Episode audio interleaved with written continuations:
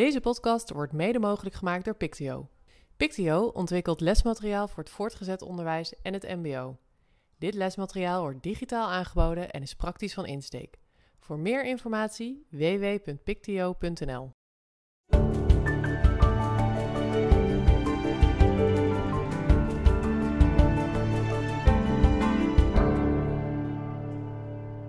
Welkom bij de Pictio Onderwijs Podcast. Ik ben de tel kwijt. Wim, welke aflevering zitten we? 1, eh 31.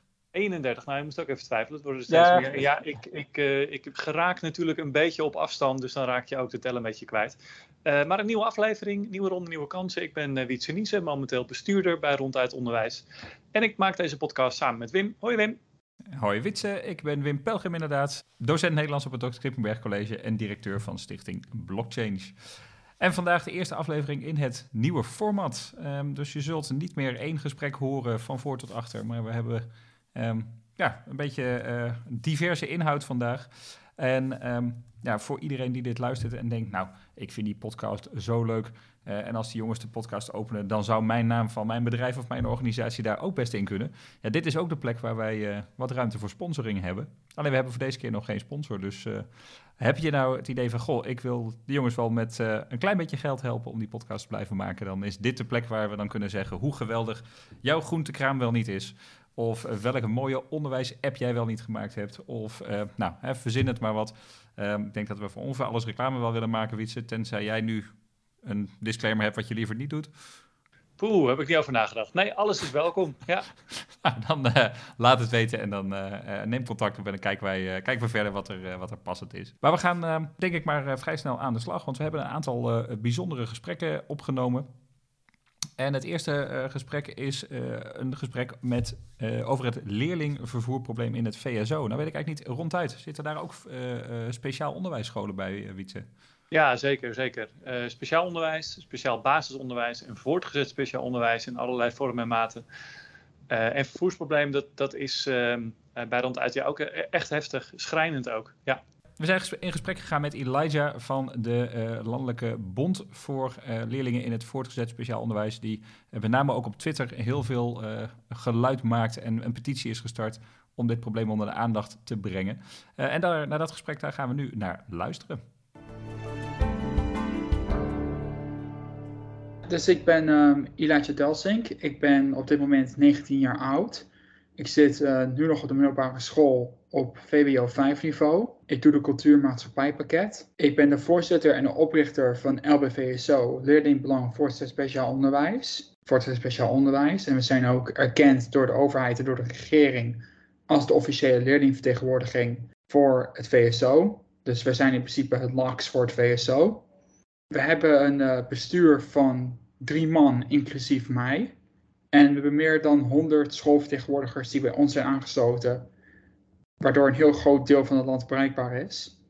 En met schoolvertegenwoordigers bedoelen we dan um, een leerling op een school, op een VSO-school, die wij nog benaderen met enquêtes of polls of whatever. Wij, wij, praten met elkaar, want er is een probleem in het voortgezet speciaal onderwijs. Zou ik de luisteraars kunnen uitleggen wat dat probleem is?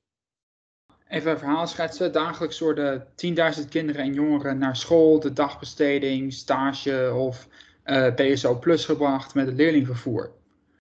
En het leerlingenvervoer is voor hen noodzakelijk om een waardevolle daginvulling te hebben. Um, toch schort er al, er al heel lang en veel aan het vervoer. Uh, recentelijk komen deze kwetsbare kinderen en jongeren niet, niet of te laat op hun locatie.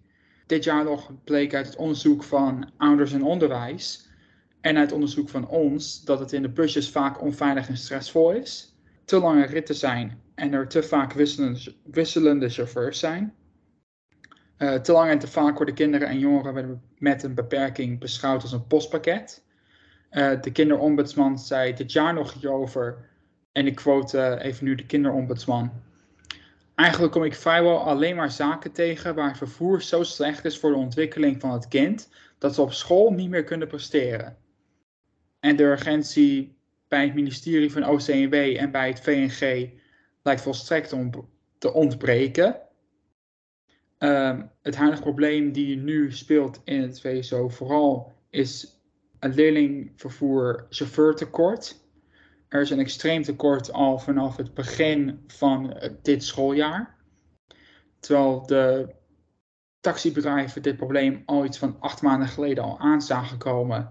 En al aan de luipbel trokken bij de regeringen en bij de gemeentes. Maar die werden op de plank gezet en tegen de tijd dat ze bij die problemen kwamen was het al veel te laat. Heb je ook voorbeelden waarvan je zegt van nou dat, dat maakt duidelijk hoe erg dat probleem is? Ik heb eigenlijk meerdere voorbeelden hier. Lizzie van 10 jaar oud is blind en heeft elke dag een rit van 3,5 uur naar school. Voor de rest is er twee, heeft ze twee uurtjes les en dan moet ze ruim weer twee uur wachten op de taxibus. Um, hierdoor is Lizzie heel erg uitgeput en voelt ze zich afgewezen. Um, Chanty van 12 met spasmen en die in een rolstoel zit, heeft maar vier dagen school gehad in drie weken tijd, omdat de taxibus haar niet kwam ophalen wegens de, wegens de chauffeurtekort. Uh, ze heeft zelf um, haar introductieweek gemist. Uh, Chanty ervaart veel stress en denkt dat zij er niet toe doet. Amin van 17 is een VSO-leerling in zijn examenjaar. En die moet naar een andere regio naar school. Er zijn vervoerder heeft hem gemeld dat hij elke dag anderhalf uur later opgehaald wordt vanwege het chauffeurstekort. Hij denkt dat hij door deze lesachterstand die hierdoor wordt gecreëerd, de examens niet meer kan doen. Lot van 13 heeft klassiek autisme en moest tijdens school 3,5 uur op haar vervoerder naar huis wachten, maar die kwam niet meer. De school kreeg de vervoerder niet te pakken. De buurvrouw van Lot heeft haar opgehaald. En Lot denkt nu dat ze niet meer meetelt. We hebben Lucas van 11 en die heeft autisme en ADHD. En die gaat naar de dagbesteding. En deze, deze week is hij vijf keer vergeten door de taxibus en zat hij voor niks te wachten. De vervoerder is compleet onbereikbaar. Lucas praat al drie dagen niet meer door alle stress en zijn ouders zijn radeloos.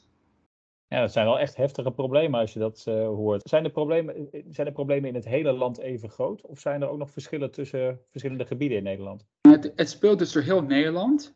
Um, er is een overleg in de levengroepen met de VNG om te focussen op de schrijnende situaties zoals in Amsterdam, Rotterdam en Leiden. Uh, het probleem is echter breder dan dit.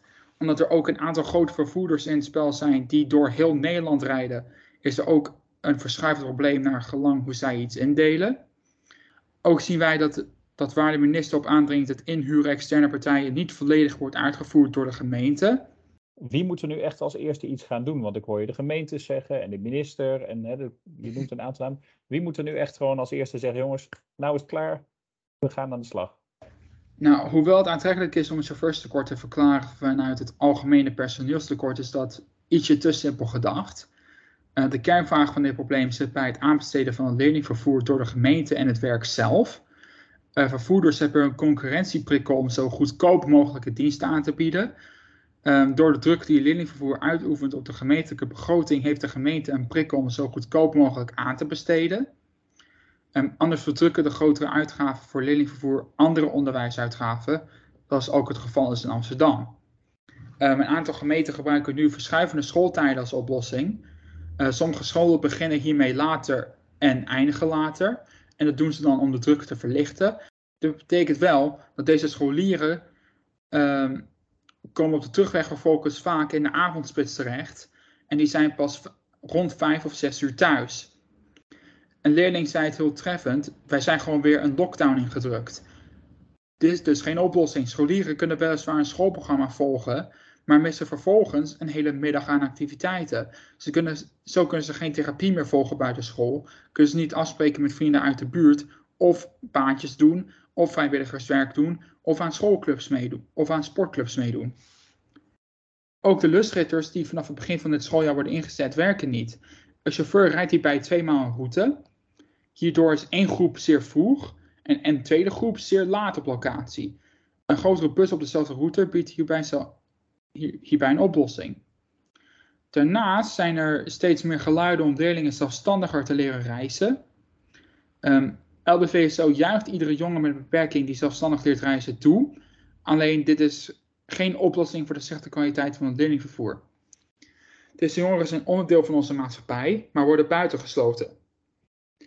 LBVSO is ook betrokken bij het dossier inclusief onderwijs, waar met grote woorden door allerlei partijen, waaronder OCW, gesproken wordt over een inclusieve toekomst. het contrast met de dagelijkse praktijk voor deze kwetsbare kinderen kan niet groter zijn.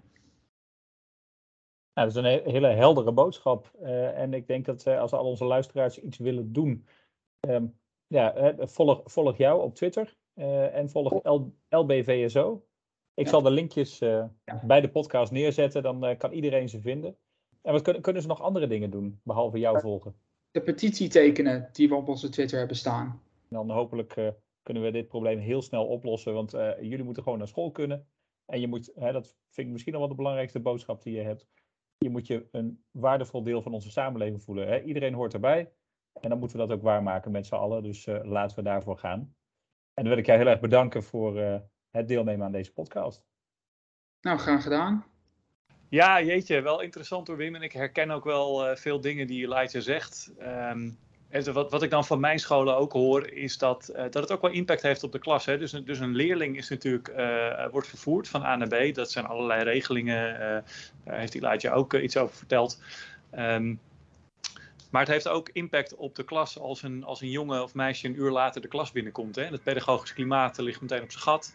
Uh, ja, hoe zit er dan ook bijvoorbeeld met de onderwijstijd uh, van leerlingen? Dus het, het, is niet zozeer dat het ehm, ja, leerlingvervoer alleen het probleem is van het leerlingvervoer, maar alles wat daaromheen ja, daar ook door beïnvloed wordt, hè, dat, is, dat is allemaal negatieve bijvangst, om het zo te zeggen.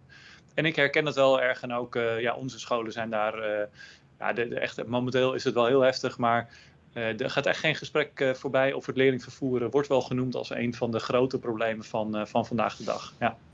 Nou, hopelijk uh, pakt uh, Den Haag dit snel op en wordt er een, wordt er een oplossing voor al die leerlingen die daarmee te maken hebben verzonnen. Want ik denk dat dat voor heel veel mensen helaas een heel onzichtbaar probleem is. En hopelijk kan iedereen die hierbij betrokken is dit probleem zichtbaar maken en ja, komt er snel een, snel een oplossing. We gaan door naar een nieuwe rubriek. We gaan naar Wietses boekenrubriek. Ja. Ja, ik lees zoveel boeken en het is zo leuk om daar met mensen over te praten. Dat ik dacht van, nou, dat wil je eigenlijk ook een plekje geven in deze podcast. Uh, en ik dacht, ja, ik moet het ook even met een, met een goed boek uh, openen. Um, dus ik, ik heb, ik heb Gert Biesta er maar even bij gepakt. Hè. Wie kent hem niet? Ik denk, dan beginnen we even met een makkelijke binnenkomer. Um, en ik heb hem in het Engels gelezen, The Beautiful Risk of Education. Het was niet zijn eerste boek over onderwijs. Uh, maar wel eentje um, waarbij ik Bista heb leren kennen in ieder geval. En ik denk veel mensen dat, uh, die je met, met dat boek hebben leren kennen. En daar komt natuurlijk zijn beroemde drieslag aan bod van kwalificatie, socialisatie en persoonsvorming. Um, meer recent heeft hij nog het boek World Centered Education uitgebracht. Uh, en daarin zoomt hij eigenlijk nog verder in op dat stukje persoonsvorming. Omdat Bista toch ook wel merkte dat, uh, dat men een beetje aan de haal gaat met zijn drieslag. En hij sterk de behoefte had om uh, nou, dat stuk wat er gaat over persoonsvorming nog verder toe te lichten. Uh, het heeft mij wel weer aan het denken gezet. Wat ik wel um, uh, altijd opvallend vind aan onderwijs, en dat is met de drieslag van Bista ook gebeurd. Uh, dat wordt dan toch weer een beetje een soort van gehyped in die zin. En opeens zie je het overal en nergens terug. En baseren hele scholen hun concepten op de drieslag van Bista. ja, en dat vind ik dan ook wel, wel meteen altijd, altijd een soort van gevaarlijk. Hè? Dat je zegt van ja. Het, ik, ik, als, ik, als jij en ik even goed nadenken, dan kunnen we misschien nog vier of vijf andere modellen verzinnen die ook heel aannemelijk klinken en heel logisch uh, uh, bekken en in een mooi plaatje er fantastisch uitzien. Uh, maar ik denk dan altijd van ja, wees nou ook een beetje, ja, kritisch is misschien het verkeerde woord, maar um, ja, om, om dan je hele ziel en zaligheid aan zo'n drieslag op te hangen, dat vind ik dan ook weer een beetje, ja, altijd een beetje naïef en, en, kortzichtig of zo. Ja, dat, dat klinkt niet heel aardig van mij, dat realiseer ik me. maar dat, dat vind ik altijd een gevaar. Ja. Ja. Nou ja, heel terecht. Ik, ik heb Bista leren, uh, zelf leren kennen. Um, niet als persoon, maar met zijn ideeën in uh, 2008, denk ik al. Uh, toen ik uh, bij D66 aan de onderwijsvisie van de, uh, de Familo Stichting, het wetenschappelijk bureau, meeschreef. Um, daar hebben we die drieslag ook gebruikt, maar een eerdere versie daarvan. En daar was persoonsvorming nog niet de derde, maar daar was allocatie de derde. Dus school had drie functies: hè, ontwikkeling, socialisatie en allocatie. Wie hoort op welke plek? En het grappige is dat die verdwenen is um, uit het verhaal. En bovendien kwamen wij in de discussie er al achter, ja, je kunt er ook heel makkelijk een vierde aan plakken, namelijk kinderopvang. Dat is voor een groot deel, maatschappelijk gezien, ook een, ook een rol van het onderwijs. En zo kunnen we ook nog wel een vijfde, een zesde en een zevende verzinnen. Um, dus ik, ik, ik ben het inderdaad met je eens hè, dat dat soort concepten, um, er is elke paar jaar wel weer een andere hype. Ik denk dat je als school inderdaad moet oppassen dat je, je moet ervan leren. En ik denk dat je zeker, het heeft mij zeker ook geholpen om te kijken naar wat gebeurt er precies op scholen en, en hoe richt je dat in en waar ligt de nadruk op. Hè? Want je ziet echt wel dat de ene school het ene meer doet en de andere school het andere. Ehm, maar dat je dat niet je hele ziel en zaligheid aan zo'n boek ophangt. Um, staat, staat het bij jullie ook in de schoolplannen? Dat komt het daar ook nog wel eens in terug? Of uh, waken jullie daarvoor als schoolbestuur om te zorgen dat dat... Uh... Ik ga er echt voor liggen, ja. Ja, dat, dat klinkt wat streng, maar ik, ik ga wel veel, ik, ik ga dan echt vragen stellen. Uh, en en uh, een beetje aan, aanvullend op, uh, ik, ik zie Bista ook veel meer als, als filosoof dan als pedagoog of didacticus in die zin. Hè. Ik denk dat hij zichzelf ook zo eerder als filosoof zal omschrijven. Um, dus, dus het gaat er vooral om dat, dat in mijn beleving dat filosofen de wereld om hen heen proberen te duiden. En, en daar betekenis aan, aan willen verlenen. Um, en dat is wat hij doet in zijn boeken. He, betekenis verlenen aan wat hij ziet en wat volgens hem de opdracht is van het onderwijs. Um, en, en andersom uh, werkt dat dan niet altijd. Hè? Dat je een filosofisch kader als, um, als uitgangspunt gaat gebruiken om de wereld op te bouwen. Dat is eigenlijk verkeerd om. Hè? Het is juist dat je de wereld om je heen ziet. Uh, en daar ga je betekenis aan verlenen. Nou, en Bista heeft daar een, een, een visie op om, om betekenis te verlenen aan, aan waar het onderwijs toe dient. Um, dus, dus dat andersom gebruiken als startpunt om die wereld te gaan beschrijven. Volgens mij uh, sla je dan de plank uh, mis. En ik heb ook het idee dat, ja, ik moet natuurlijk voorkomen dat je voor Bista gaat spreken, maar dat dat, dat ook zelf helemaal niet de bedoeling is van zijn, uh, van zijn, van zijn boeken of van zijn betogen. Um, maar goed, het, het, het, feit dat ik Bista op die manier interpreteer en ook dat aan hem toeschrijft, zegt natuurlijk ook iets over over de betekenis die ik weer verleen aan, aan zijn tekst. Hè. Dus dat is ook maar mijn interpretatie en mijn idee. Maar goed, het was ook, uh, het was ook mijn afdeling, deze, deze ja, boek, uh, rubriek. Dus dan mag ik ook gewoon lekker zelf vertellen wat ik ervan vind. Ja, en ik, ik, ik denk dat onze luisteraars, als ze daar een mening over hebben, jou ook wel weer weten te vinden. Of reageren hè, op het moment dat ze onze podcast ergens op social media zien staan. Dus laat ook vooral weten als jij denkt, goh, maar ik zie Biesta heel anders. Um, en, dan, uh, en ga vooral het boek lezen op het moment dat je het boek nog niet gezien of gelezen hebt. He, de, de, Sinterklaas en kerst komen er natuurlijk op een gegeven moment ook weer aan. Dus zijn mooie momenten om eens uh, een onderwijsboek te vragen. En het uh, linkje naar het boek staat in de show notes. Dus mocht je de details van het boek willen vinden, dan zie je die bij de beschrijving van deze podcast staan. En dan gaan we door met de, het volgende. Um, we gaan naar, naar ons themagesprek zoals wij dat noemen, het, het, hoofdonderwerp van vandaag. En dat is professionaliseren. docenten um, doen allerlei cursussen, opleidingen in de loop van hun uh, werkzame leven. je bent niet klaar als je 23 bent en dan ga je voor de klas en doe je 40 jaar hetzelfde. Um, en de, de, afgelopen jaren met corona hebben we natuurlijk ook een hoop bij moeten leren. Hè? Afstandsonderwijs, hoe werkt dat precies? Nou, zo verandert er elke keer van alles. En we zijn in gesprek gegaan uh, met drie um, aanbieders van dat soort opleidingen. Laura Walter Goldsmit, sorry, die doe ik even opnieuw. Uh, Laura Walter Goudsmit van EduTrainers, uh, die op het gebied van digitaal onderwijs een hoop doet. Um, daarnaast hebben we van CPS um, Linda van Tuil. En we hebben Kevin Blommert, de directeur van Medilex Onderwijs. En die, ga, daarmee zijn we in gesprek gegaan over nascholing, opleiding in je werkzame leven, professionalisering en ook, mogen we het nog wel na- en bijscholing noemen of niet? Welkom om tafel bij dit gesprek over professionalisering. En uh, we hebben Linda, Kevin en Laura om tafel. En uh, stel jezelf even kort voor, Linda. Wie ben je en wat doe je? Mijn naam is Linda van Tuil. Ik uh, werk al 17 jaar bij CPS Onderwijsontwikkeling en Advies in Amersfoort. Een organisatie die al 76 jaar actief is met coachen, begeleiden en het ontwikkelen van het onderwijs. Daarvoor was ik schoolleider en ooit begonnen met de tweevakkige leraaropleiding tekenen en godsdienst. Mijn naam is Kevin Blommert. Uh, ik ben directeur bij Medilex Onderwijs. Um, ooit begonnen ook voor de klas, uh, groep 4, 5, jaar of 6. En toen overgestapt naar, uh, naar Medilex, dat was een congresbureau voor de gezondheidszorg. En daar de onderwijstak opgezet. En inmiddels zijn we bijna tien jaar zelfstandig en organiseren wij cursussen, congressen, uh, e-learning, masterclass en opleidingen specifiek voor het onderwijs. Uh, mijn naam is Laura Walter Goudsmit. Ik ben directeur bij EduTrainers. En uh, EduTrainers houdt zich bezig met uh, professionalisering op gebied van digitale didactische vaardigheden voor leraren, maar ook voor onderwijsondersteunend personeel. dat doen we voor het primair onderwijs, speciaal onderwijs, voortgezet onderwijs en de MBO. En um, dat doen we door middels van e-learning, coaching, workshops en uh, begeleiding om uh, meer integratie te doen van technologie in het onderwijs. Kijk, en ik, uh, we hebben deze aflevering professionalisering genoemd, maar de termen nascholing en bijscholing hebben we in de voorbereiding ook voorbij zien komen. En dat wilde dat gelijk maar even problematiseren. Wat, hoe zou je het zelf omschrijven en, wa en waarom, Linda? Ik zie jou gelijk reageren. Nou, ik vind nascholing en bijscholing echt van de jaren tachtig van de vorige eeuw. Uh, iedereen die een beroep uitoefent, wil bij de tijd blijven in zijn beroep. Dus vandaar professionalisering is in elke branche gebruikelijk om het zo te noemen. En wij noemen het bij CPS echt ook professionalisering.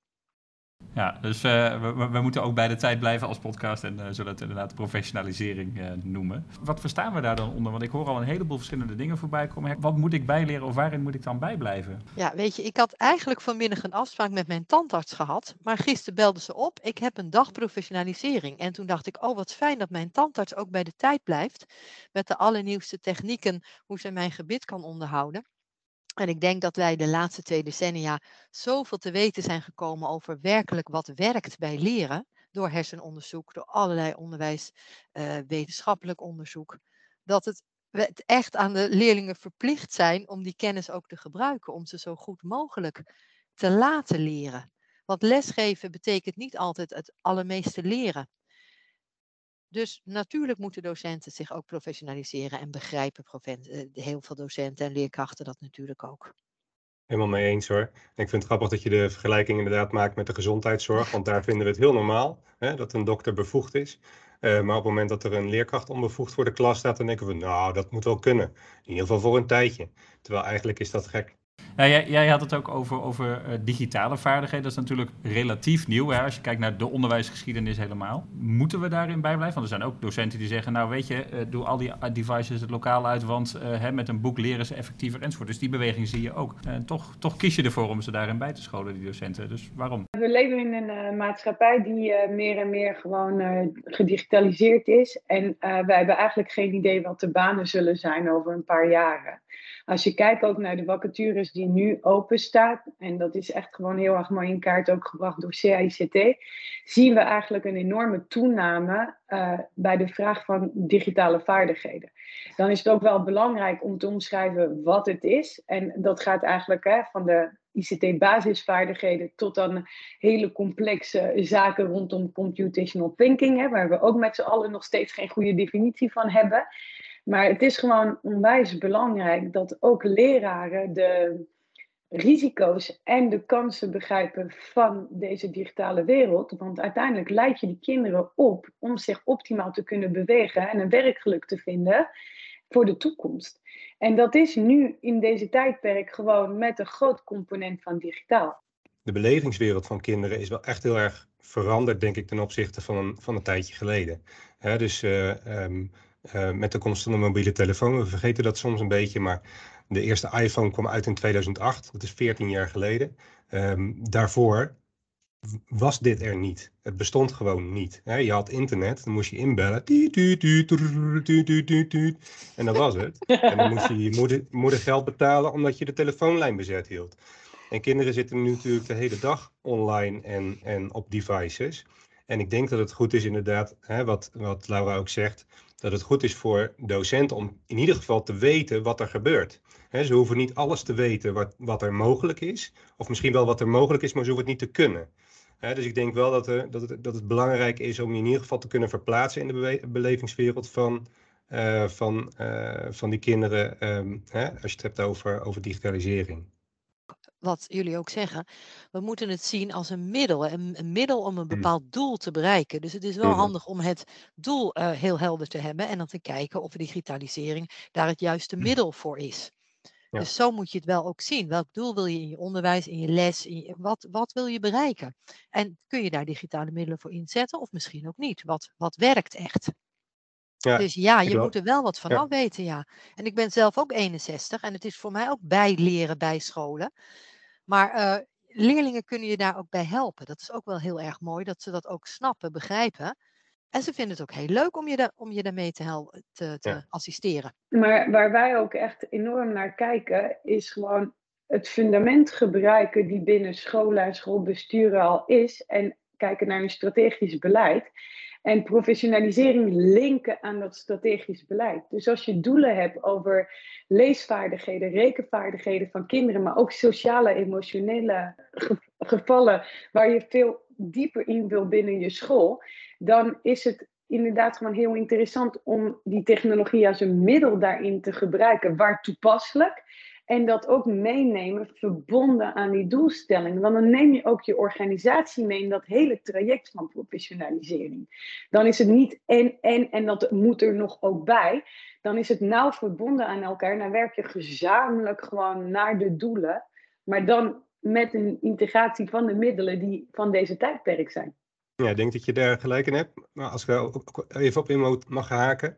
Ehm, hè, professionalisering vanuit, vanuit hè, de beleidsvisie en de visie van de school is denk ik heel belangrijk. En ik denk dat je dat ook zeker gezamenlijk moet doen. Ehm, maar ik werd ook al getriggerd door de, een van de vragen die je van tevoren al opgestuurd had, had Wim. Hè, van ehm, hoe scholen mensen bij? En je hebt natuurlijk deels dat je dat inderdaad met de hele school doet. Maar wat wij ook heel veel zien is dat er heel veel individuele keuzes zijn. Ehm, je hebt eh, leerkrachten die, eh, die zijn 22, die komen net van de PABO af. En je hebt mensen die bijna met pensioen gaan. En er zit toch echt wel een heel groot verschil tussen. Ehm, in de vaardigheden en, de, en het referentiekader wat die mensen hebben. Dus ehm, ik denk dat, dat, dat je. ehm, natuurlijk moet je professionalisering koppelen aan het beleid. En, hè, maar het gaat ook over individuele vaardigheden van docenten en hoe ze die kunnen ontwikkelen.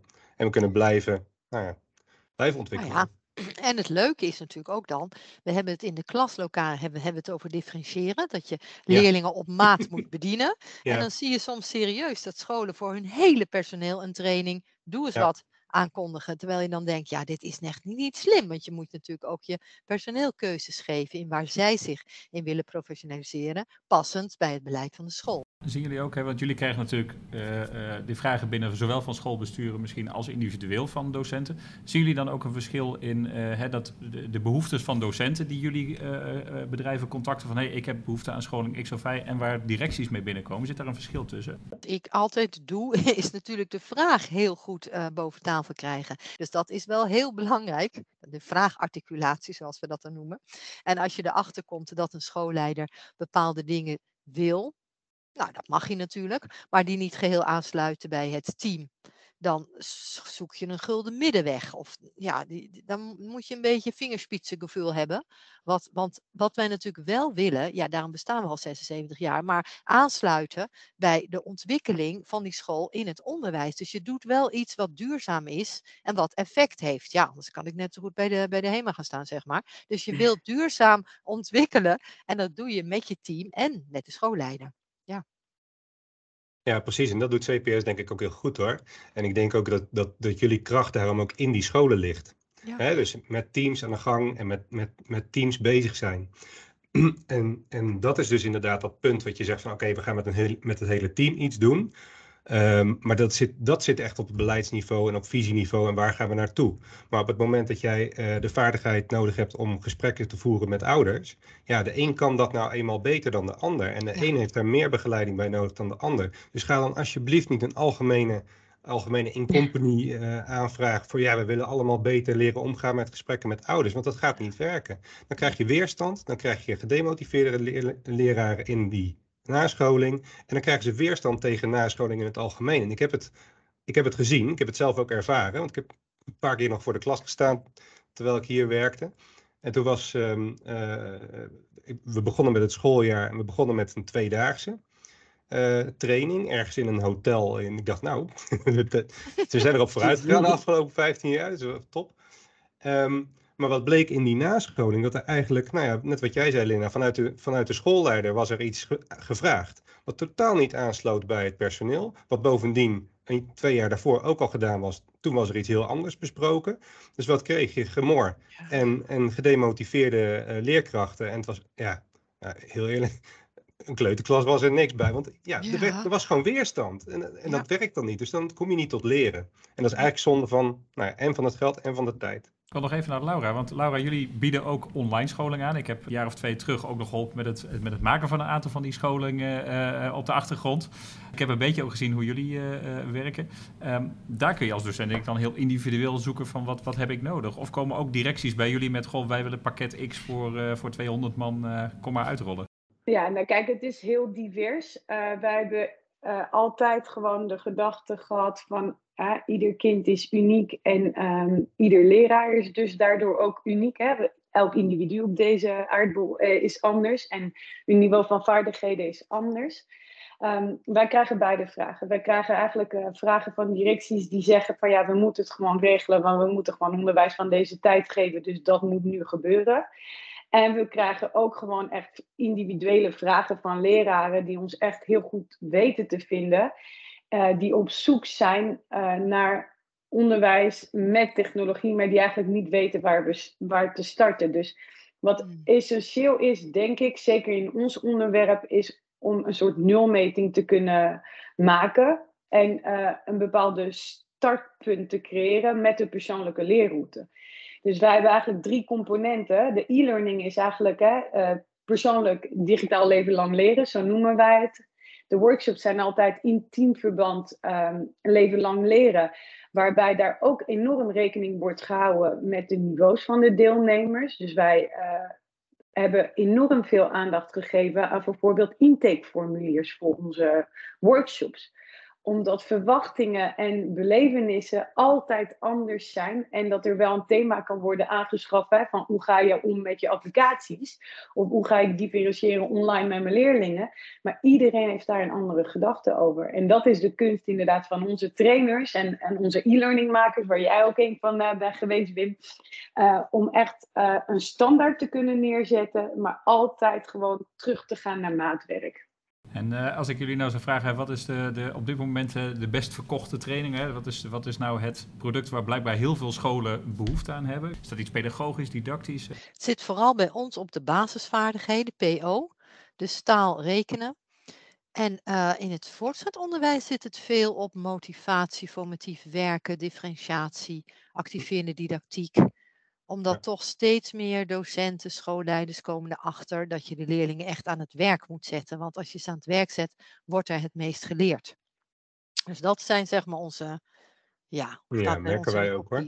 Ja. Ja. En wat wij ook merken is dat wel de nasleep van de, van de coronapandemie, hè, dus dat er weinig zicht was op leerlingen, maar ook dat er veel leerlingen zijn met, met hè, mentale eh, problemen, misschien, ja, nou ja, mentale problematiek. Eh, dat daardoor toch wel meer op het bordje van decanen en, en zorgcoördinatoren eh, komt en ook mentoren. Ehm, waardoor daar extra behoefte is aan kennis over. Het is wel grappig dat jullie dat aangeven. Bij ons is dat dan heel anders. Dus ik deel gewoon eigenlijk gewoon de grootste trainingen die we momenteel geven, los van de e-learning, zijn echt inspiratiesessies. Van ehm, eigenlijk van in een ICT-landschap die ook een echt enorme wildgroei heeft gekend in die coronapandemie. Ehm, wat kan ik met wat ik al heb? Dus wat zijn de mogelijkheden? Dus eh, onze expert trainers worden heel vaak gevraagd van zou je ons kunnen meenemen in de mogelijkheden van bijvoorbeeld een eh, Microsoft 365? Van wat is er eh, beschikbaar? En dan natuurlijk altijd gekoppeld aan werkvormen die ze direct kunnen toepassen in de klas. Maar dat is dan echt momenteel een van de meest gevraagde trainingen. En anderzijds zien we een enorme toename eh, in de leiderschap, eigenlijk laag van organisaties, die enorm hebben gefaciliteerd in die coronapandemie en ook echt ook van alles hebben aangeschaft en gezorgd dat er online les gegeven kon worden. Maar die nu inzien dat alles samenhangt met elkaar en dat bijvoorbeeld processen van communicatie of van samenwerken helemaal verstoord zijn geraakt door die wildgroei aan applicaties en aan toepassingen binnen de organisatie. Dus we komen in een nieuwe fa- fase waar er eigenlijk een soort van pas op de plaats wordt gemaakt van oké, dit hebben we allemaal in huis, maar ehm, zijn we eigenlijk wel echt heel goed bezig of hebben we eigenlijk meer storing gecreëerd dan wat er voor was? Ik denk dat het ook lastig te vergelijken is. Hè? Je zit natuurlijk veel meer op het digitale. Ja. En ik denk dat CPS en Melex onderwijs wel redelijk hè, in dezelfde hoek zitten qua onderwerpen. In ieder geval meer. Dus de, het, het is logisch, bij ons komen er geen aanvragen binnen voor Microsoft 365, omdat we dat ook niet aanbieden. Dus Nee. Nee. dat is ook wel te verklaren, denk ik. Nee. Hè, vanuit de onderwijspraktijk, eh, eh, maar even heel herkenbaar. Hè. In PO daar zit ik wat minder in, maar ik zie daar wel eh, ehm, hè, die beweging eh, die je sowieso ook, ook bij Dennis Wiersma als minister en zo ziet. Maar dat zie je ook in de scholen eh, van mijn kinderen gebeuren. Maar vanuit het VO ook, ja, hè, die, die wildgroei herken ik. Eh, we hadden ook inderdaad op een gegeven moment om leerlingen te bevragen, Kahoot, Lesson Up, eh, Summative, Formative, nou ja, weet je, noem ze allemaal maar op in huis. Dat op een gegeven moment mijn collega's elkaar ook aankeken met, ja, wa- wat werkt nou het fijnst? En dat je nu ziet van, hé, hey, iedereen is weer in het gebouw. Iedereen kan eens bij elkaar kijken, ziet die voorbeelden. We wisselen ook wel uit op studiemiddagen. En dan zie je dat er nu een soort ja, stapje terug wordt gezet en dat een aantal eh, eh, dingen worden uitgefaseerd en andere worden, worden wat actiever ingezet. Vaak zo'n eh, pendulebeweging. Hè? Dus je krijgt eerst alle mogelijkheden en dan ga je alles uitproberen. En dan op een gegeven moment denk je, oké, maar nu gaan we even Ja, terug. dit En werkt. uiteindelijk kom je een beetje Ja. in het midden uit. Want van de week Ja. was er ook op het journaal een klas eh, hè, waar, waarin, waar een leerkracht geïnterviewd werd. En die zijn ook weer teruggestapt van hè, alles met Snapchat en eh, alles maar uitvoeren. Naar ook weer dingen in werkboeken doen. En ook weer laten controleren door de leerkracht. Wat ik denk dat heel goed is. Omdat ik kan me heel goed voorstellen dat wat jij zegt, Laura, met zo'n wildgroei, dat je, dat je ook het overzicht kwijtraakt. Hè? Het, het, het, het er zijn van die producten betekent niet dat je ze altijd hoeft te gebruiken. Nee, dat is het. En daarom denk ik heel belangrijk dat er een soort ehm, ja, regulatie komt, richtlijnen. Want er zijn zoveel toepassingen die niet per se gewoon te goede gaan van het onderwijs. Hè? Ja, dat, Eh, ja. En, en dat is zeker met digitaal. Die wereld is zo eh, snel en gaat Ja. zo hard. Maar dat betekent niet dat er gewoon digitaal altijd de oplossing is.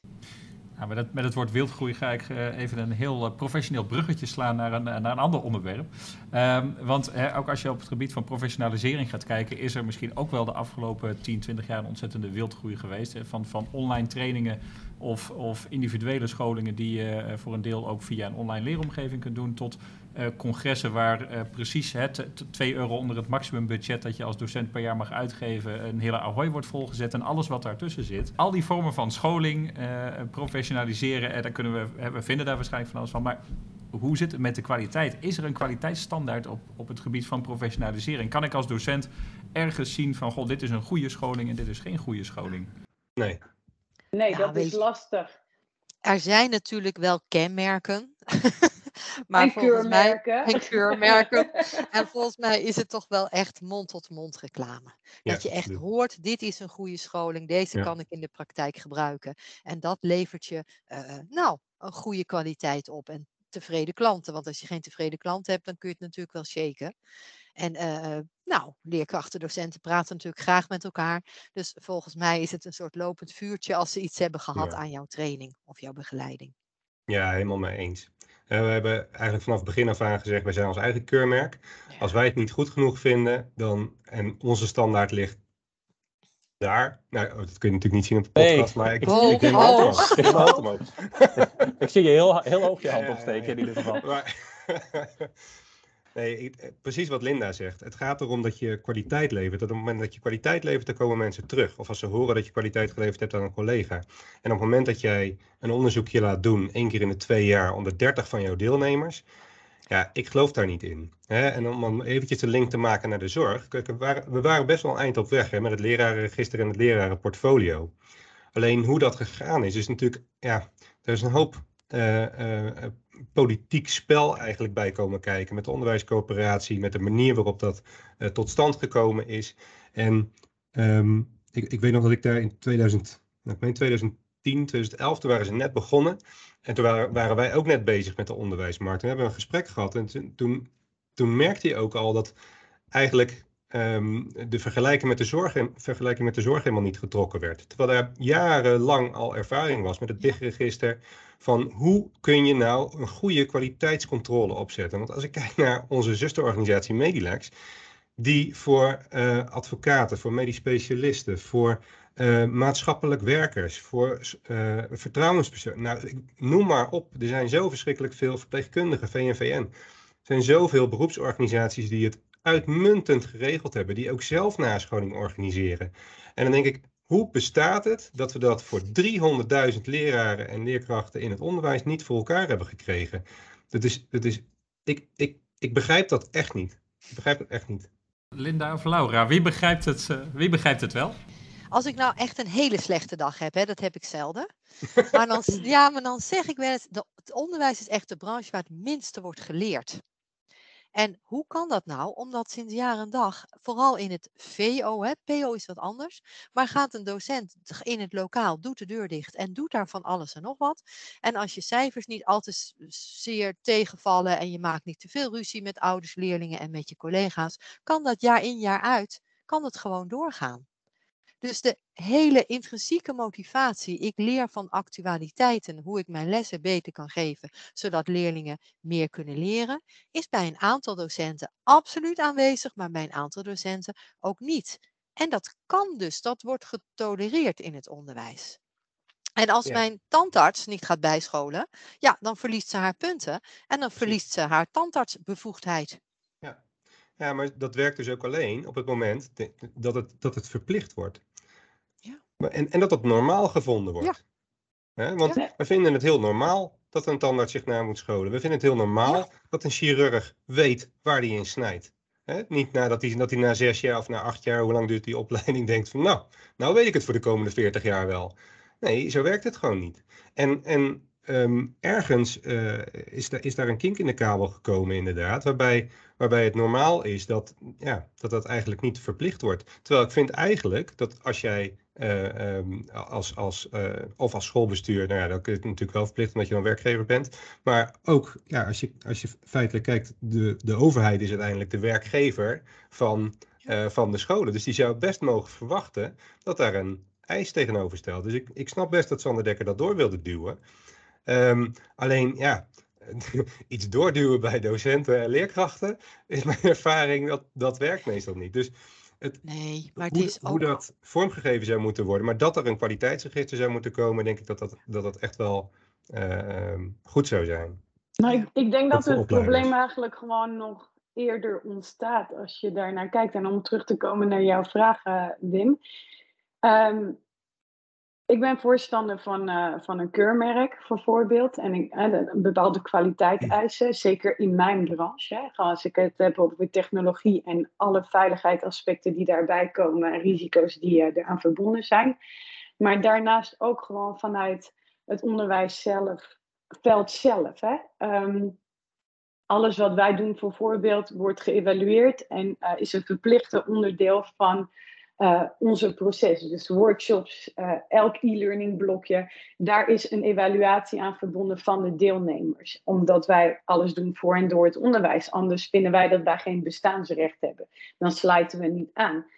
Um, als we kijken naar het lerarenregister en het lerarenportfolio daarna, waar wat ik denk is dat de intenties absoluut gewoon juist waren. En dat het ook gewoon heel erg goed was opgezet vanaf het begin. Maar dat het een politieke discussie is geworden. Waarbij te veel partijen zich daarin hebben uh, bemoeid. En dat we tot een punt zijn gekomen waar er eigenlijk geen andere keuze was. Dan om het lerarenregister gewoon af te schaffen. Wij zagen het ook. Wij hebben onze trainingen daarin gezet. Het werd niet gebruikt. Dus wellicht was dat niet de juiste middel. Maar daar, dat begint eigenlijk bij de oorsprong van de opleiding. Je weet gewoon dat als je chirurg wordt, dat je tandarts wordt, of dat je uh, gewoon in een, een, een, legale beroep zit, dat je je moet gaan bij- en nascholen. Maar waarom kunnen we dat niet bepalen voor, voor leerkrachten? Dat, dat is dat toch, kunnen dat is we toch wel een kwestie van. Bepalen. Maar dat moet Ja. bepaald worden vanaf, vanaf de beginopleiding op het moment dat je naar het leraarschap toe gaat. Dus vanuit de leraaropleiding, de Dat zou, betekenen, dat zou betekenen dat we pas over 40 jaar een lerarenregister in kunnen voeren. Dat lijkt me stug. En ik ben het eigenlijk ook niet eens met wat je zegt over dat het vanaf het begin af aan goed opgepakt is. Want de kwaliteitseis van het lerarenregister in het begin en inderdaad later het lerarenportfolio was dat je een KVK-nummer had. Punt. Ja, Dat dat, was één van de eisen inderdaad. Ja, maar maar het dossier veel was meer veel was het niet. groter. Ja, maar veel meer was het niet. Op het moment dat, dat ik zei van ja, maar luister, op het moment dat wij een congres voor Medilex willen accrediteren, hè, dus voor een zorg, dan moet, eh, voor een zorgcongres, dan moeten wij ehm, eh, een heel formulier invullen. We moeten wij, eh, eh, de doelen moeten we helder krijgen. We moeten laten weten hoe we het toetsen. We moeten de, een omschrijving geven van de sprekers en hun opleidingsniveau. We moeten het opleidingsniveau laten weten. We moeten een paar honderd euro betalen per accreditatie. Ja. Waarom niet? Ja. Waarom moet een opleider, kan een opleider niet gewoon betalen voor het feit dat zijn opleiding gecontroleerd wordt? Dat hebben ze bij het schoolleidersregister dan wel weer goed geregeld. Ja. En je Ja, ziet maar- ook dat, die, dat dat de kwaliteit ten goede komt. Want dan kun je mensen inhuren die dieper ingaan op de programma's en dieper ingaan op, het, op de kwaliteit. En dan, dat was ook een van jouw vragen hè, van, van- over die cowboys, Wim. Dan haal je de cowboys denk ik eruit. Dat klopt, maar ik ben met je eens, hè, maar de schoolleidersregister is ook indirect afgestampt hè, van het lerarenregister en de lerarenportfolio. En in de oorspronkelijke voorstellen inderdaad, en hoe dat het naar buiten is gebracht, was alleen dat stukje KVK, maar er stond veel meer achter.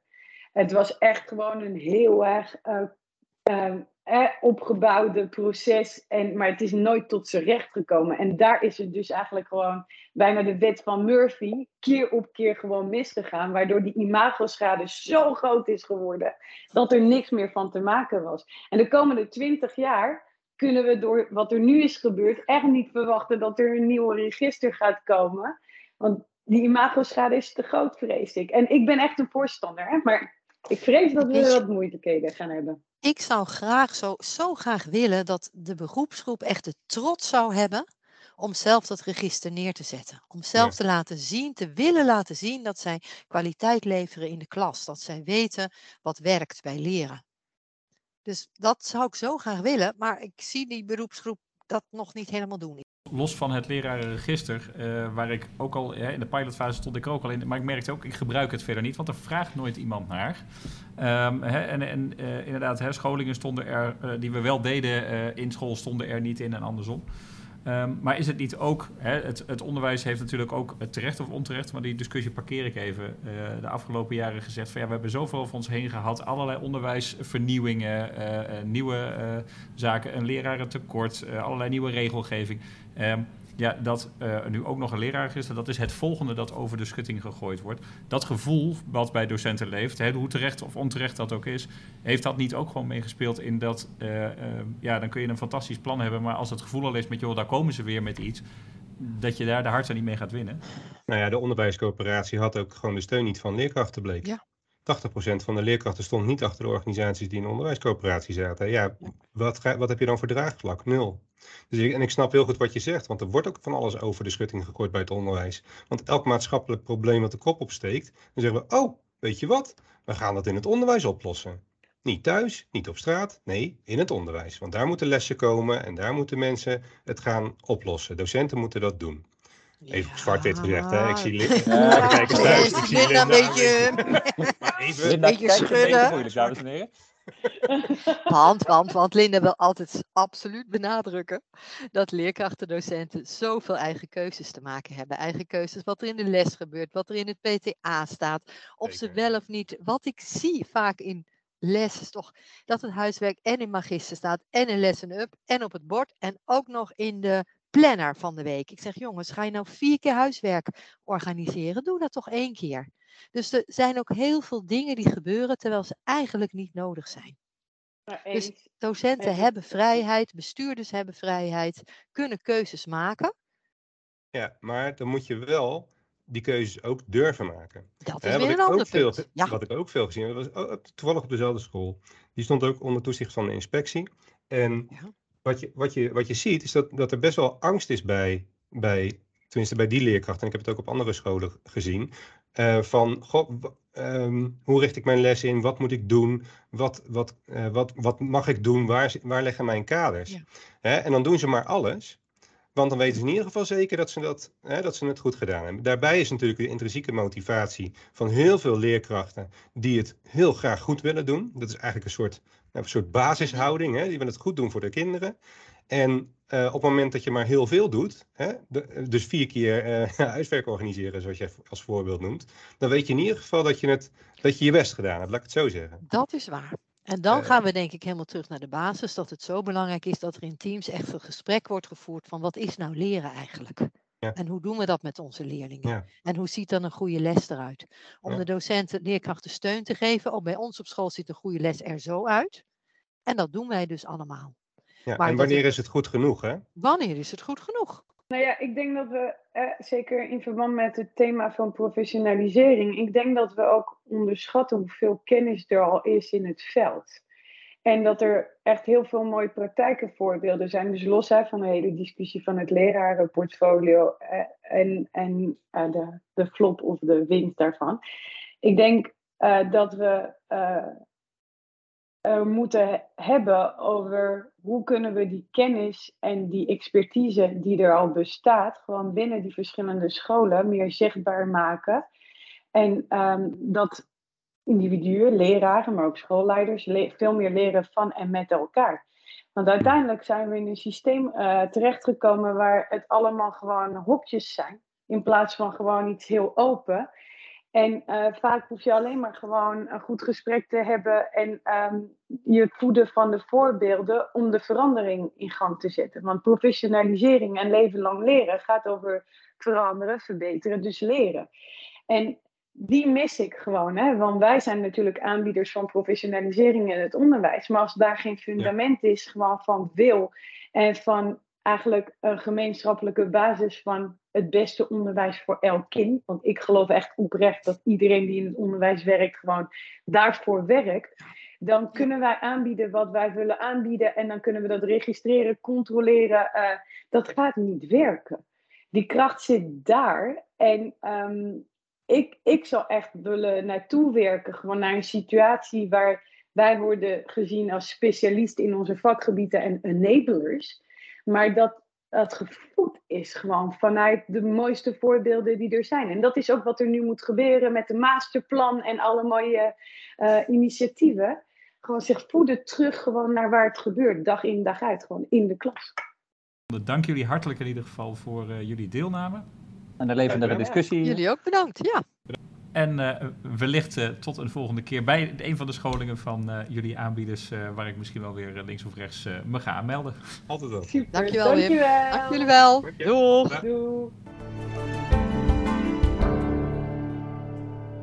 Ja, Wim, zo zie je dat eh, met drie gasten aan tafel de dynamiek ook weer heel anders is dan wanneer je gewoon één op één een gesprek voert. Dus dat, uh, nou, wel, wel interessant hoe dat dan ook soms vanzelf gaat als onderwijsmensen. Je geeft ze een onderwerp en dan, uh, dan gaat, gaat men ermee aan de slag. wat zijn voor jou nou de twee of drie hoofdelementen die je uit dit gesprek haalt? Nou, ten eerste dat de opleiders zelf graag een kwaliteitskeurmerk willen. Hè, of, of het, en het lerarenregister eigenlijk ook van harte ondersteunde. Hè, van, hoe gek is het dat je in, het, in, het, uh, in de medische sector niet uh, een, een gebouw midden mag lopen met de witte jas zonder ook uh, een hele lijst aan nascholingen. En dat we bij het onderwijs zeggen, nou ja, hè, als iemand een beetje bekwaam lijkt, dan zetten we hem toch maar eens voor die groep neer. En dan kijken we wel en of hij een opleiding doet, ja, hè, en of hij nog wil nascholen, dat zien we daarna wel. en daar, eigenlijk dat eigenlijk bij de beroepsgroep neerlegt, pak dat op, ga hè, voor die eigen professionaliteit staan. Ik um, denk ook dat het een hele lastige wordt. Dat de vraag van schoolleiders en de vraag vanuit de, werkvloer, dat daar nog wel eens verschil tussen zit. Hè? Dat de schoolleider bedenkt, we gaan een scholing X doen. En dat hele personeel denkt, ja, maar we hebben heel erg behoefte aan Y of Z. Of dat daar 15 verschillende vragen liggen in zo'n school. Ja, dat, uh, ja, ik denk dat dat heel herkenbaar is voor iedereen die in een school werkt of daar uh, mee te maken heeft. Heb jij wel eens een school, scholing ingekocht voor een hele school waarvan je dacht, oké, dat is achteraf niet zo handig? Of ben je toch meer van de werkvloer? Het is, het, ja.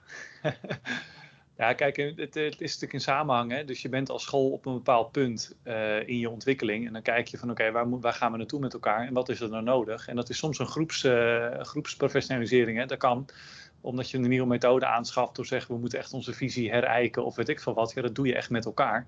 Uh, en daarnaast heb je natuurlijk dat, uh, dat op individueel niveau uh, mensen in ontwikkeling zijn en daar heel persoonlijke uh, professionaliseringsbehoeften kunnen zijn. En ik denk dat, dat dat allebei op elkaar aanhaakt, maar wel altijd binnen de context van de school waar je werkt, um, waar het voor staat en, en, waar je naartoe werkt met elkaar. Dus het moet wel in verbinding zijn um, met de school en de context. Dan uh, is het alweer tijd geworden voor ons laatste item. We hadden uh, voorheen losse TeacherTap afleveringen, maar TeacherTap hebben we geïntegreerd in ons nieuwe format. En dat betekent dat we nu naar uh, mijn gesprekje met Amber gaan luisteren. En we hebben één statistiekje eruit gelicht, dus het is niet meer 20 minuten, maar het is echt vijf minuutjes, één statistiekje. Uh, en ik ga de vraag maar even aan jou stellen, Wietse, want volgens mij uh, heb jij hem nog niet beantwoord. In welke maand denk je dat het gedrag van leerlingen, studenten, cursisten het meest uitdagend zal zijn? Je kon kiezen uit september, oktober, november, december of dat weet ik niet. Ja, gevoelsmatig zeg je september. Alhoewel oktober ook niet heel gek is, want dan september komt iedereen nieuw binnen. Nou, nog een beetje wennen. En, eh, je, nog, je kijkt nog even de kat uit de boom misschien. Maar oktober, dan is het weer, eh, dan zijn we weer, dan zijn we weer gewend en dan gaat het dak eraf. Ja. Dus ik kan me ook voorstellen dat het oktober is. Ja. Nou, je zult uh, zo meteen bij Amber horen dat december uiteindelijk toch een veel meer gekozen antwoord was. dus we gaan nu snel luisteren naar wat Amber te vertellen had over dit statistiekje. Amber, voor de luisteraars die jou nog niet kennen, stel jezelf nog even heel kort voor. Ik ben uh, Amber Walraven. Ik uh, werk als universitair docent aan de Radboud Docentenacademie. En ik mag uh, in mijn werktijd de leukste app van Nederland beheren. De leukste app voor leraren van Nederland. Anders is het wel heel veel. Hè? Uh, TeacherTap, waarin leraren, uh, maar ook schoolleiders, onderwijsondersteunend personeel drie vragen kunnen beantwoorden over het leven op school. En dan direct ook de antwoorden krijgen, uh, zodat ze kunnen zien hoe de beroepsgroep over bepaalde aspecten denkt. En ja, elke dag om half vijf zie ik ook weer mijn berichtje voorbij komen. Mijn streak is helaas deze zomer gesneuveld. Want hey, dan ben je een week in het buitenland en dan, dan ben je gelukkig ook minder met onderwijs bezig. Um, maar uh, er komen elke keer ook uh, naast hele diepe vakinhoudelijke vragen en langetermijn onderzoek dat jullie doen, er komen er ook af en toe hele grappige vragen voorbij. En we pikken er deze maand eentje uit. Um, de vraag, in welke maand denk je dat het gedrag van leerlingen, studenten, cursisten het meest uitdagend zal zijn? En wat, wat kwam er uit die vraag? Nou, had jij zelf een vermoeden? Ik heb het antwoord ingevuld dat uh, uiteindelijk ook het hoogst uh, scoorde. 46% eh, van al onze deelnemers die koos inderdaad voor, voor december. Uh, maar als je het verdeelt over primair onderwijs en voortgezet onderwijs, zie je wel kleine verschillen. Uiteindelijk bij beide sectoren komt dat toch als de maand waarin men verwacht dat er het meeste lastige gedrag zal zijn. Ik denk dat je dat ook wel een beetje kan verklaren. Hè, eind van het jaar, flink veel feesten. We zijn allemaal moe en toe aan de, aan de kerstvakantie. Dus uh, gedrag is waarschijnlijk dan het meest uitdagend. En in het primair onderwijs uh, geeft zelfs meer dan de helft van de, onze deelnemers uh, aan dat december het, het meest uitdagend is. En in het voortgezet onderwijs zie je um, dat het iets meer verdeeld is, maar 37%, dat is de hoogste groep, kiest ook daar voor december. Ja. En het leuke is wel dat deze vraag ook in Engeland is gesteld. En daar komt eigenlijk hetzelfde uit. Ook daar is december flink hoog. Al zien we daar wel dat eh, september voor het primair onderwijs door een kwart van de mensen uh, uh, werd aangemerkt als meest uitdagend. Misschien is het ook verklaarbaar dat in het primair onderwijs dat je misschien wat meer routines moet inslijpen nog. En dat ze als ze wat uh, meer in het voortgezet onderwijs in, dat ze inmiddels natuurlijk al wat langer op school zitten. En dat je dat probleem misschien wat minder hebt. Ja, en hè, ik heb zelf twee jonge kinderen. Jij hebt zelf ook een, uh, een, een, kind in de basisschoolleeftijd. Uh, Sinterklaas is altijd een hele belangrijke gedragsbeïnvloeder in december. En datzelfde geldt natuurlijk ook voor de kerstdagen. en ik werkte ook onder collega's. Hè, als ik kijk naar ziekteverzuim, een paar jaar geleden met school een keer naar gekeken. En dan zie je dat december ook de ziekteverzuim onder collega's omhoog gaat. Het einde van het jaar komt eraan. Het zijn hele drukke tijden. Bij ons is er net een toetsweek geweest, altijd zo ergens in november. Dus oude gesprekken zitten in december. De kerstborrel zit in december. Dus alle sporten en hobby's hebben ook van allerlei extra activiteiten. Dus het is ook een maand waarin volgens mij iedereen langzaam moe begint te worden. De dagen worden korter. Uh, dus voor volwassenen geldt denk ik ook hetzelfde. Dus ik denk als je de vraag zou stellen, in welke maand is je eigen gedrag het, uh, het, het lastigst? Of waar, welke maand vind jij het zelf het uitdagendst? En benieuwd of daar hetzelfde uit zou komen. Ja, waarschijnlijk wel. Wat nog wel opmerkelijk is, maar dat weet jij misschien. Wij zien in, in onze resultaten ook een verschil voor de maand november. En die is, in het primair onderwijs wordt die echt nauwelijks aangegeven. Slechts 5% vindt uh, dat de meest uitdagende maand. Maar in het voortgezet onderwijs uh, kiest toch 14% daarvoor. Nou is niet enorm groot, maar het verschil tussen primair en voortgezet is toch wel opvallend. Ik, ik zit zelf te denken uh, dat het inderdaad, als je gaat kijken naar een jaar dat op heel veel scholen in drie uh, trimesters verdeeld is, hè, dan zit de toetsweek en de rapporten, eerste rapporten, eerste oudergesprekken zitten rond die tijd. en dan zie je toch vaak dat leerlingen, zeker als het even niet zo goed gaat, Um, dat dat dan lastig is of dat daar stress ontstaat, ook bij leerlingen. Dus, maar dat, ja, dat is het lastige van, van zo'n percentage. Ik zie daar staan 14 procent um, van, de, van de 350 uh, middelbare schooldocenten. Um, ja, daar, daar kan natuurlijk heel veel achter zitten. Dus dit is mijn, uh, mijn aanname in ieder geval. Ja, kijk, het, het is natuurlijk ook, het, het, is één vraag op, op één dag. Uh, mensen vullen dat in. Maar in, in, het, is, het geeft een beeld. En ik vind het dan zelf erg leuk dat het gelijk is uh, in Engeland. Um, um, en uh, nou, dat soort verschillen tussen landen uh, zichtbaar maken met de app is voor mij elke keer weer een leuke uitdaging zelf.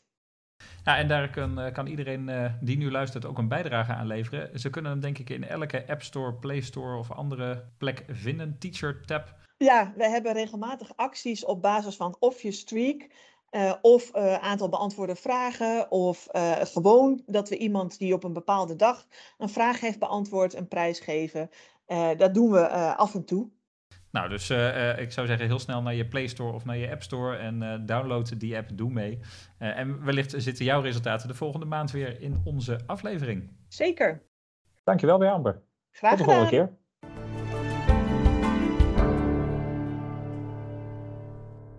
Nou ja, Wim, zo zie je maar weer dat, uh, dat ik uh, al zo lang geen les meer geef. Dat ik de hele kerst-Sinterklaasperiode gewoon helemaal vergeet dat dat inderdaad, uh, nou ja, best wel inderdaad heftig kan zijn. En, nu ik het gesprek met Amber gehoord heb, denk ik, oh ja, tuurlijk, weet je, Sinterklaas, kerst. Maar dat zijn ook wel de dingen waarvan ik denk, wat kunnen we daar dan mee met elkaar? Als dat zo'n druk oplevert, zowel voor leerlingen als voor leerkrachten en het gedrag helemaal ja, verandert daardoor ja, dan moeten we misschien ook eens even terug naar de basis en kijken van uh, hoe kunnen we de boel weer een beetje rustig krijgen. Uh, dus dat zijn dingen waar ik als bestuurder ook over nadenk. En niet dat ik uh, rustig ga. Ik ga niet morgen opeens het Sinterklaasfeest en kerst afschaffen. Dat is ook helemaal niet aan mij de taak hoor. Maar wel van, nou ja, we, we, doen maar alsof het allemaal gewoon is. Maar zullen we daar eens het gesprek over voeren of het eigenlijk wel zo gewoon is? Dat is meer wat ik dan probeer te doen. Ja, wat, wat moet er allemaal? Hè? Er wordt vaak ook gezegd van, hè, er moet van alles. Um, en we, maar we leggen onszelf soms ook zo'n druk op. Hè? Kijk, Sinterklaas niet vieren in groep 1 en 2, daar gaat, daar gaat niet. Uh, daar, daar, kom je denk ik niet onderuit. Maar hoe richt je dat in? Hoeveel werkdruk organiseer je voor jezelf als school met, met de manier waarop je dat viert? Um, en, dat, dat, en dat kan soms ook in, in andere dingen zitten. In het VO is dat ook als het gaat om... Hè, hoe, uh, ga ik even terug naar het gesprek uh, over de nascholing waar het voorbij, in voorbij kwam van ja, het, uh, we zetten huiswerk in een planner en het staat in magister en ik zet het op het bord. En ja, hoezo ga je op vier, vijf plekken uh, je huiswerk opschrijven? doe dat op één plek en spreek met elkaar af, dat is de plek. En dat, dan reduceer je dingen. Um, maar ja, dat, dat moet dan van iemand. Nee, er moet niet zoveel. Um, en dan, misschien moeten we de maanden tot aan december eens gebruiken om na te denken... wat moet er allemaal, wat doen we allemaal... en wat gaan we vooral ook even niet meer doen. Um, maar wat we wel nog gaan doen volgende maand een podcast opnemen. Um, dat blijven we zeker doen. Um, ik weet nog even niet welk onderwerp. Jij ook niet. Dat gaan we vanzelf uh, uh, ervaren met elkaar. Um, maar deel deze podcast in ieder geval uh, met anderen waarvan je denkt... die moeten horen hoe het zit in het leerlingvervoer. Die moeten horen hoe het zit met professionaliseren. En dan zien wij elkaar volgende maand weer. Yes, tot de volgende keer.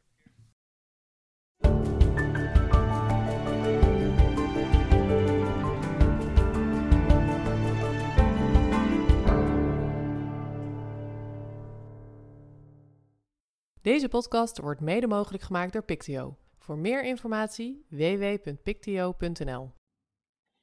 Wil jij de Pictio Onderwijs Podcast mogelijk maken? Dat kan. Ga naar www.vriendvandeshow.nl/slash pictio-onderwijspodcast en doneer maandelijks een bedrag of eenmalig. En daarnaast kun je ook een aflevering of meerdere afleveringen van onze podcast sponsoren.